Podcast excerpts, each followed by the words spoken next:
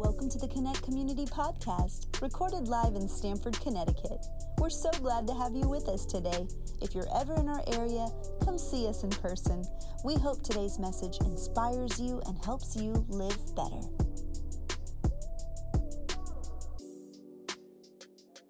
Originals is the title of the series. And if you're taking notes, uh, you can go into our app and, and go into the content portion of our app. There's some filling in the blanks there if you want to be a part of it. And I want to talk today about original love. Original love. We started this series called Originals uh, last week, and we're looking at some old and new beginnings. And what we're doing is we're looking at old beginnings in the, in the Old Testament and then uh, some of the problems, some of the challenges, some of the things that, that ensued from those beginnings. And then we're looking at the contrasting beginning in the New Testament and some of the answers for the issues that we uh, see begin in the Old Testament. And we've been learning uh, since last week from this uh, passage in early in, in, the, in Genesis, and we talked about uh, the original sin last week. And today I want to continue this series and go a little bit further into this inner conflict that we all face, this problem that we all uh, uh, deal with. Now, I don't know if you've thought about this lately. I don't know if you have had time to pause. Something we, sometimes we don't think about this, but did you know that not everyone succeeds in their relationship with God? Not everybody succeeds in, in engaging with God in a transformative way, in a way that actually changes their life.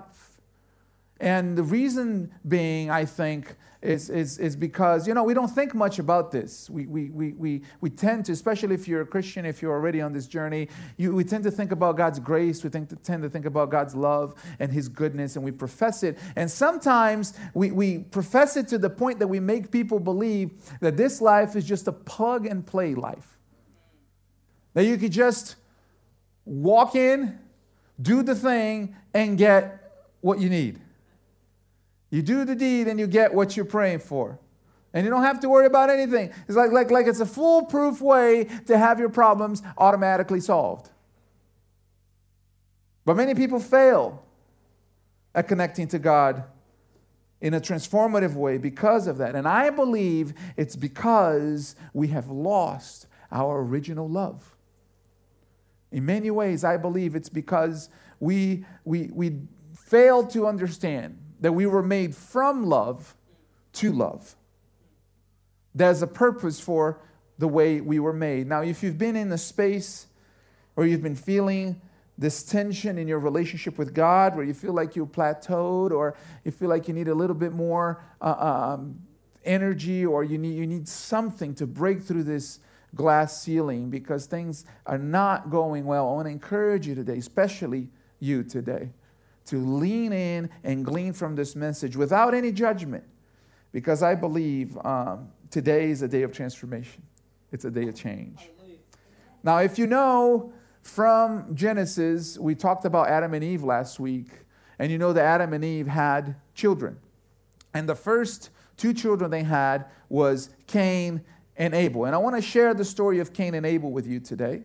Uh, you might have already heard this story. You might be familiar with the story, but there's so many layers to this story, and I believe we're gonna we're gonna get some some direction and some lessons from this story. So I'm gonna read the whole thing. Uh, just just bear with me. It's about 12 verses. It, it, sounds long, but for, for what it packs in, I mean, we could, we could preach a whole year into this, this scripture. There's so much there. So uh, we're going to go to Genesis 4, verses 1 through 12 from the ESV version. You can follow on the screens. Now, Adam and Eve, uh, Adam knew Eve, his wife, and she conceived and bore Cain, saying, I have gotten a man with the help of the Lord. And again, she bore his brother Abel. And now Abel was a keeper of sheep, and Cain a worker of the ground. In the course of time, Cain brought to the Lord an offering of the fruit of the ground, but Abel also brought to the fir- brought of the firstborn of his flock and of their fat portions. And the Lord had regard for Abel and his offering, but for Cain and for his offering, the Lord had no regard. So Cain was very angry, and his face fell. The Lord said to Cain, why are you angry? And why has your face fallen? If you do well, will you not be accepted? And if you do not do well, sin is crouching at the door. Its desire is contrary to you, but you must rule over it. Verse 8 says, Cain spoke to Abel, his brother, and when they were in the field, Cain rose up against his brother Abel and killed him. Then the Lord said to Cain, Where is, your, where is Abel, your brother? He said, I do not know. Am I my brother's keeper? And the Lord said, What have you done? The voice of your brother's blood is crying to me from the ground, and now you are cursed from the ground, which has opened its mouth to receive your brother's blood from your hand. When you work the ground, it shall no longer yield to you its strength. You shall be a fugitive and a wanderer on earth. Like I said, it's a, it's a tremendous, powerful scripture, and, and there's a lot here, a lot of firsts in, the, in this passage, too a lot of originals. Cain was the first son recorded in the scripture, the firstborn. Abel was the first sibling recorded in the scripture, the first brother. And their offering is the first time an offering of this kind is mentioned in the scripture. First time. Now, there's another first that's pretty daunting. It's the first death in the Bible. And the first death in the Bible is not of natural causes, it's by murder. But not even a, a stranger murdering a stranger. It gets even more shocking because it's a brother killing a brother. And, and that should make us pay attention. And that's why I want to pause here for a moment because I know, I don't know how many times you've read this scripture, I don't know how many times you've heard this story. And if you, like me, grew up reading the scripture from childhood, you may be tempted to move on and think, I already know what's happening here. But I want to encourage you to kind of take a breather, pause, and for a moment, notice what this story teaches us because at first glance, we might think that the story is about an offering to God. And it's part of the context, it's there. The first time something like this is mentioned is in this scripture. But it's written as though it's a regular practice. In the course of time, Cain and Abel came and made an offering to the Lord. It's, it's what they do. They're, they were there and they came and brought an offering to God. It gives you the idea that both should know how to make an offering to God, that both had the capacity to do it, and somehow Cain was compromising. Something about Cain wasn't right. And so God admonishes Cain and says, Cain, why are you angry? As almost as though as God is correcting Cain, as if the solution to his anger and the solution to his disappointment, it's common knowledge. It's common practice. You should know this. Why are you angry and sad? You should know this. You know how to fix this. Just do better, right? Do better and you will be accepted.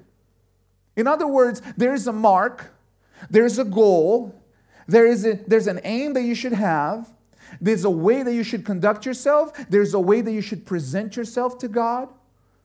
And Cain, you are living beneath that mark. You are, you are living below that standard. So do what you know you should do, and the problem will be solved. That's it. But then came a warning Cain, you are in dangerous territory because sin is crouching at the door. And this is a very interesting term that God uses because not only does God personify sin, the sin, paints a picture of sin being a creature, but it uses the term crouching, which means that sin is crouching like an animal at the door. And it gives a picture of sin being like a beast trying to get in to Cain's life through the door of his heart. And God gives Cain a job. He says, Cain, you must rule over it. It is your job to not be subdued by it, but to subdue it. It's important that you rule over it. Now, here's a question for you from the story What does that have to do with Abel? Up until now, everything that God addressed had nothing to do with Abel. Abel was out there shepherding his sheep. Cain made an offering to the Lord. The Lord approved his offering. He goes back to living. For some reason, Cain makes Abel the subject of his anger. For some reason, Cain looks at his brother, but none of Cain's problems so far had to do with Abel. It was his offering that God turned away from. It was his anger and countenance that God addresses. It was his sin that God tells him to watch out for. Why did Cain kill his brother? Why did he turn, did he turn against Abel? Unless, unless the reason God turned away from Cain was because Cain didn't really care whether he pleased God, so long as he was better than his brother. We assume that Cain cared about what God thought of him, but the evidence is not there. In fact, the evidence suggests that Cain cared more about being better than his younger brother than pleasing God. Perhaps the issue here, the sin that God says was crouching at the door, is closer to you and I than we think. Perhaps the problem eating away at Cain was not a lack of piousness, no, it was not a lack of worship. It was not a lack of, of, of, of uh, uh, Cain seeing value in coming to church and raising his hands and dancing during worship, praying out loud at home. That's the equivalent to our worship right? Perhaps it was not a substandard devotion to God. Perhaps what bothered Cain was not that God turned away from him, but it was that God turned to his brother. And some of you, you've experienced this in your life. You know this. I, I probably could say that 99.9% of you know this because there's a baby in the room and the baby doesn't know this yet. But you've had experiences in your life where you experienced a peak, a high. God is blessing you. He's opened the windows of heaven and you are experiencing promotion in your career. You feel like you're healed. You, you've gotten over a, bad toxic relationship. You're stepping into the next season in your life. God is blessing you. You're, you're promoted. You got your degree. You're getting advancements. Things are happening. You got a house, maybe a car, something that displayed that your, your life is going well and you're joyful. And but you hear that voice. Mm, must be nice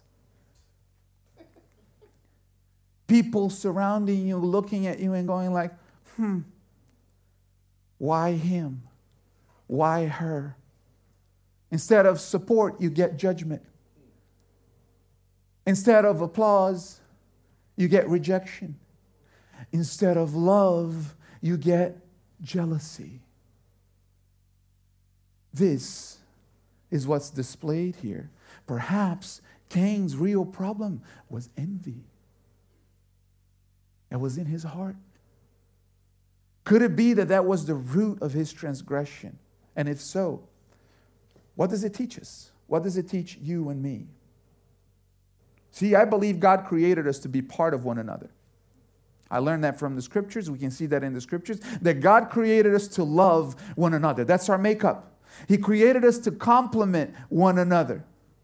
And some people miss this and they miss having a thriving relationship with God because of this very problem. Listen to the words of Jesus in John chapter 13, verses 34 and 35. He says, A new commandment I give you, that you love one another. Just as I have loved you, you are also to love one another. By this, all people will know that you are my disciples, if you have love for one another. Now, every time you see the word commandment in the Bible, it means this it's your part. That's your part. Commandment is not just God saying, hey, I kind of need you to do this because I, I'm God and you're not, and I want you to do this. No, commandment is like God saying, hey, This is the part that you have to do and I can't do for you. Because if I do this for you, you lose your personhood. You lose your individuality. You lose your agency. I can't make you love. So I command you to love because that's how I made you. And this should be a challenge for us today. If your relationship with God is about your problems only, if your prayers are about your past, your present, your future only, if, if you have such little regard for the people in your life that they are not part of your relationship with God, they're not part of your prayers, you're not mindful of them, your relationship with God will never flourish. And this is why so many people fail to have a thriving connection to God because God is about people. That's why their faith fails. That's why their spiritual life fails because they never mature beyond themselves. Now, listen to the words of Jesus when he is explaining. This is a long passage I'm going to read you. But he's explaining what matters when all is said and done. When we get to the end of our lives, we, we heard stories beds, bed, uh, uh, uh, uh, stories when people are in their, in their, at point of death, in their deathbed. And that's when people take inventory of their lives and, and they kind of have this awakening of what truly matters. And this is Jesus telling us the story of what will happen in the final judgment when God takes the, the, the judgment seat and we meet him. When all is, all is said and done, Jesus paints this picture for us. When the Son of Man comes in his glory, and all the angels with him. Then he will sit on his glorious throne. Before him will be gathered all the nations, and he will separate people from another, one people from another, as a shepherd separates the sheep from the goats. And he will place the sheep on his right and the goats on his left.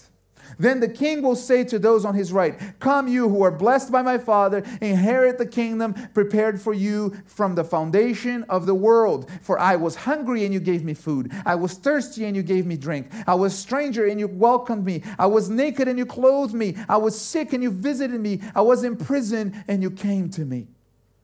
Then the righteous will answer him, saying, Lord, when did we see you hungry and feed you, or thirsty and give you a, and give you a drink? And when did we see you uh, see you a stranger and welcome you? And or naked and clothe you? And when did we see you sick or in prison and visit you? And the king will answer them, Truly I say to you, as you did, as you did it to one of the least of these, my brothers, you did it to me. Now, then there's the other side.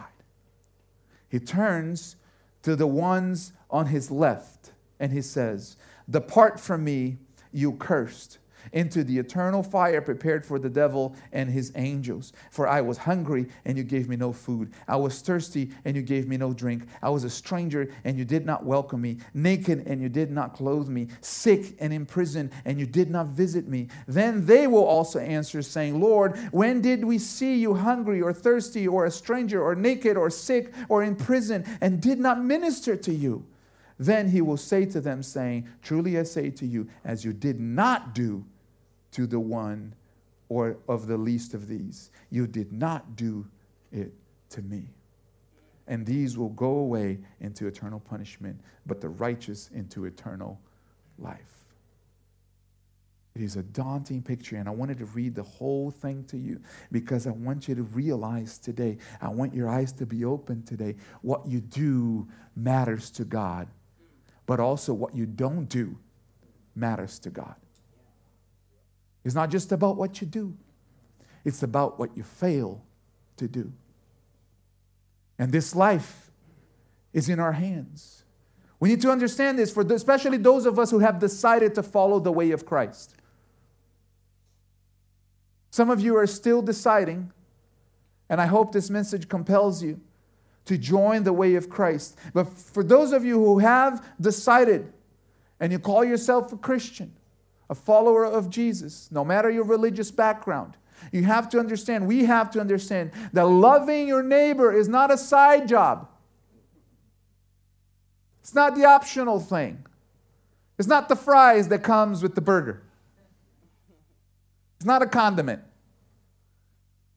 Loving your neighbor is part of our walk with Jesus. This is a compelling picture that Jesus paints of what matters to God when all is said and done. And if, it, if, if this is what matters when it's all said and done, if it matters then, it matters now.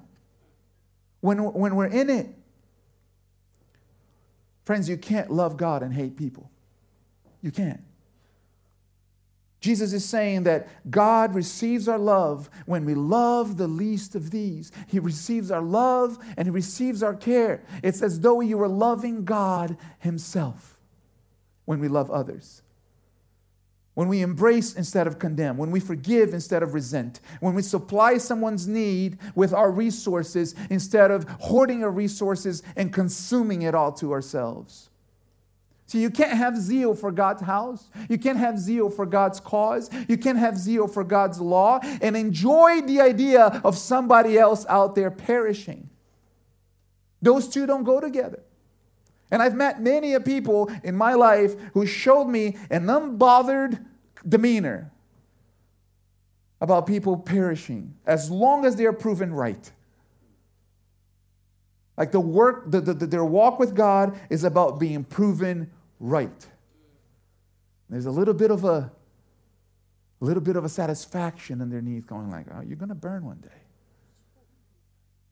I say it in, in, in, in a, in a it, it's not, I'm not saying it in a tongue-in-cheek way. I'm saying it like there's that, that sense that you don't say it, but in, deep inside, oh, you're going to you're gonna see it. You're going to see that I'm right. It's not a rare thing. Why is that? I believe it's because we've been disconnected from this original love. We can't source it. See, what we call love is, is our need to satisfy our own desires, to satisfy this, this desire that we have to be accepted, to, to, to, to be embraced. And so we, we exchange charisma, we exchange niceties because we all have this need, and, and the way for you to receive it is if you supply it. But that's not the original love of God. The original love of God comes from Him. And it's the only thing that can change our hearts and fix the issues in our world today. See, a great example of this is the author of most of the books in the New Testament. You know, the, book, the, the, the books of the Bible were written by people. They were inspired by God, but they were written by people. And, and you might think that all these people were perfect because they wrote the Bible. But first of all, they were not reading, writing the Bible when they were writing it.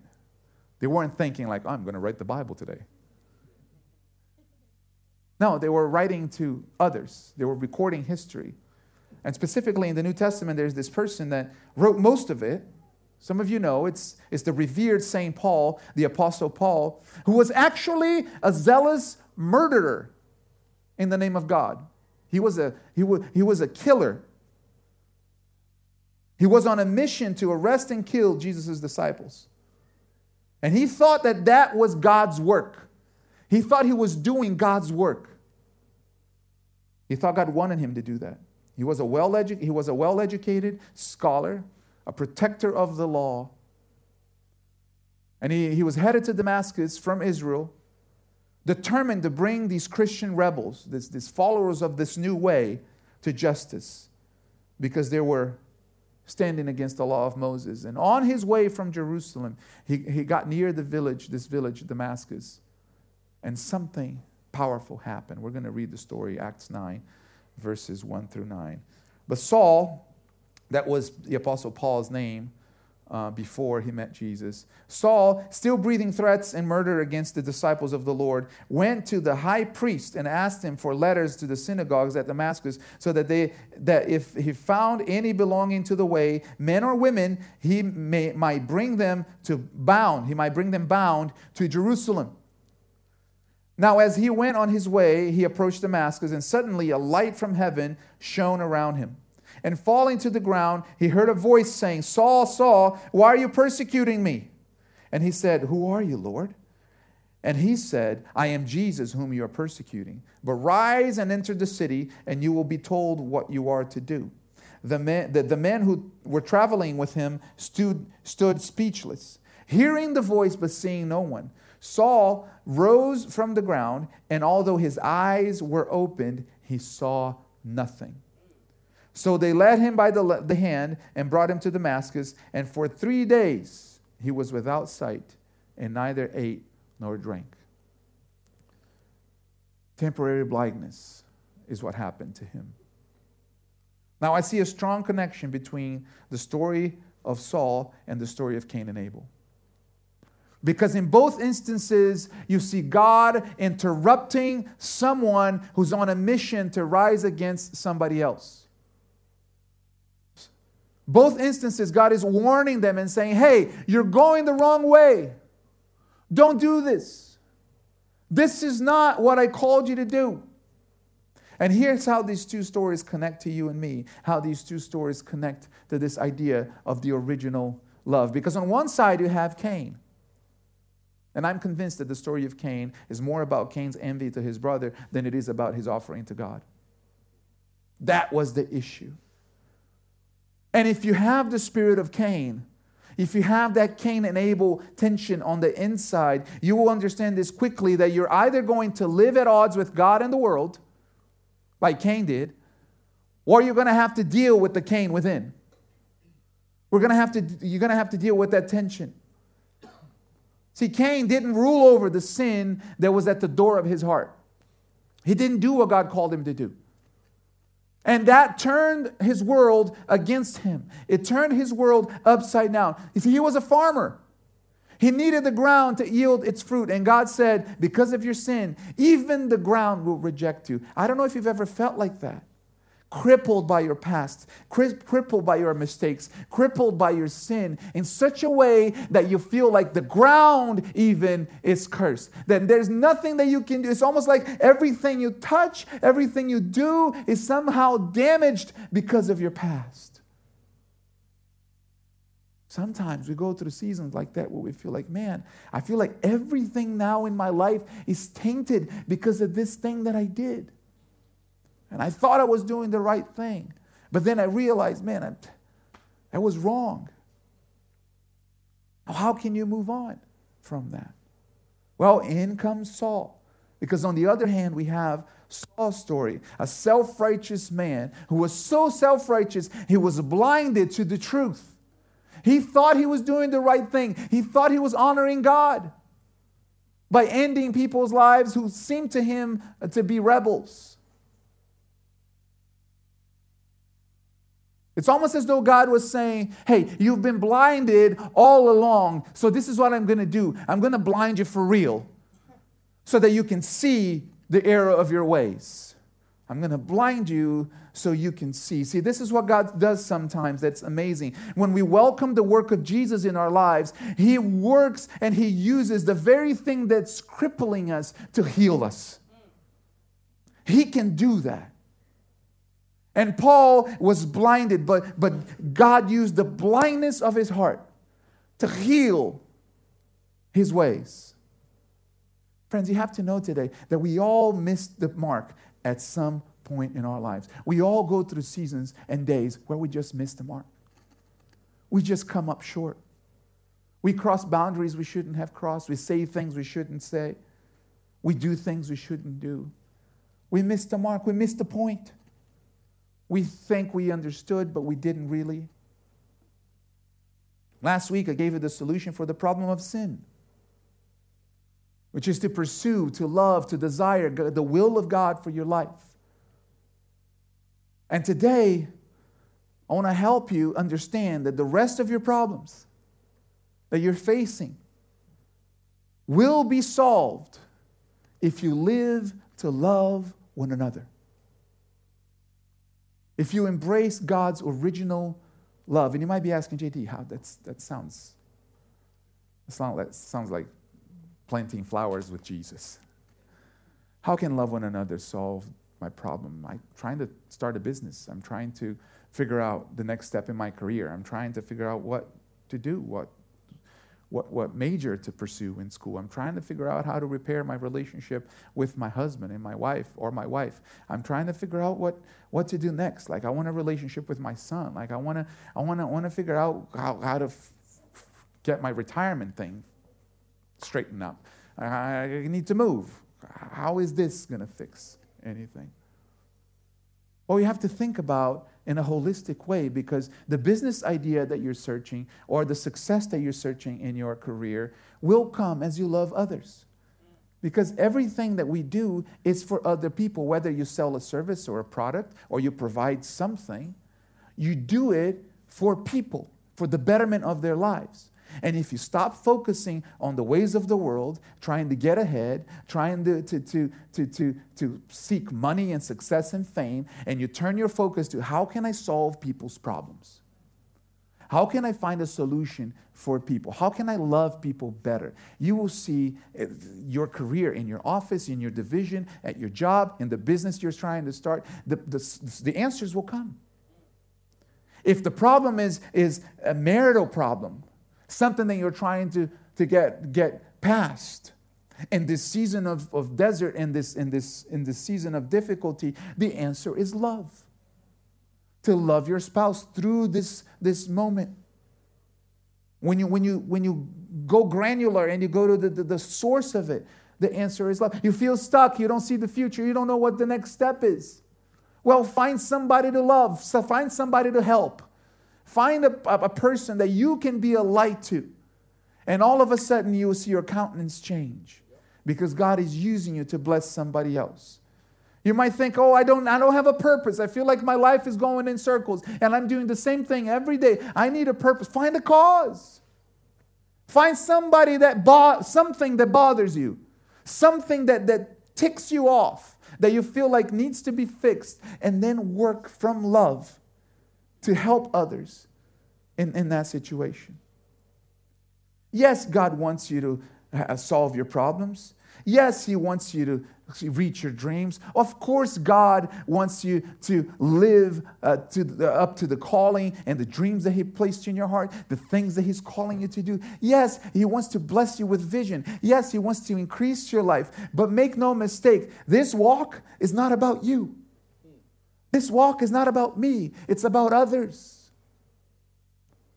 For as long as it remains about us, we will lack growth.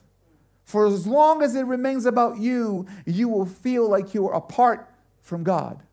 For as long as it remains about you, Christ will not be the center. The story of Paul continues.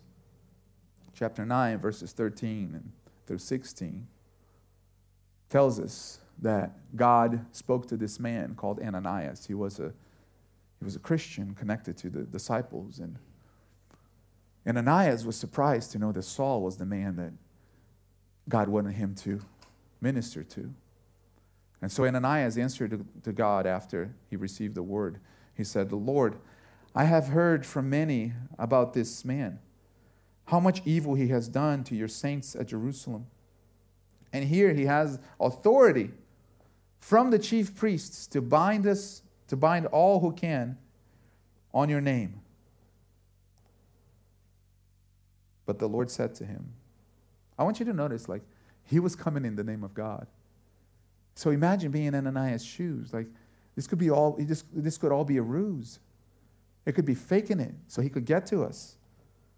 But the Lord said to him, Go, for he is a chosen instrument to carry my name before the Gentiles and kings and the children of Israel, for I will show him how much he must suffer for the sake of my name. Oof. Friends, we are called to be instruments of God to carry his name. I don't know what you've been through. I don't know what circumstances you face. I don't know what is the voice on your ear telling you that you can't because of your past, because of your regrets, because of the things you've done.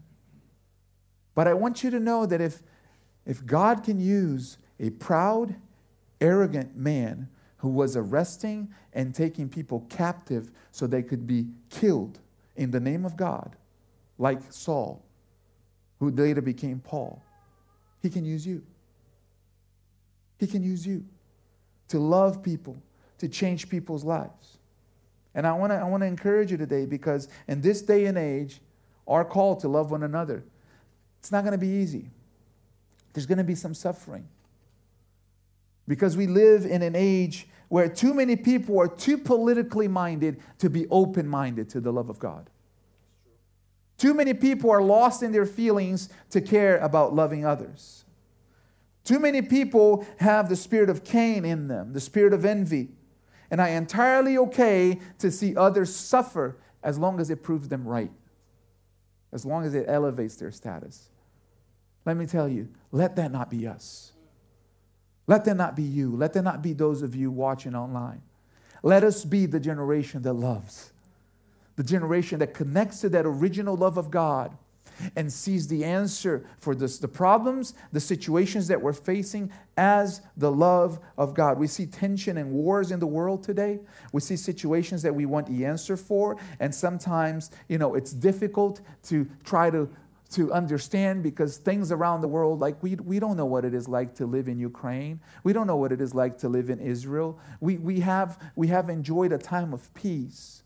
And it's difficult for us to try to understand. But I want you to know that when Jesus lived on this earth, the same tension that they are facing today, they faced in those days.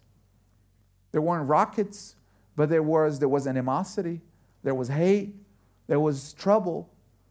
And Jesus could have come with a geopolitical solution, geopolitical solution, and he could have become king. That's what his followers actually wanted. For him to be a political leader, to be a military leader to lead people into fights and, and conquer the world that way, like Alexander the Great did before Christ. But that's not, that wasn't the message of Jesus. He said, My kingdom is not a kingdom of this world. And instead of trying to fix the world with world solutions, Jesus came with the kingdom of God to fix our problems from up on high. So if you're trying to find a way to sanitize the world by with strategies from the world, good luck. It's not going to work. Because Christ himself came with a singular message. Love God and love your neighbor as yourself. And if you do these two things, you fulfill the whole law.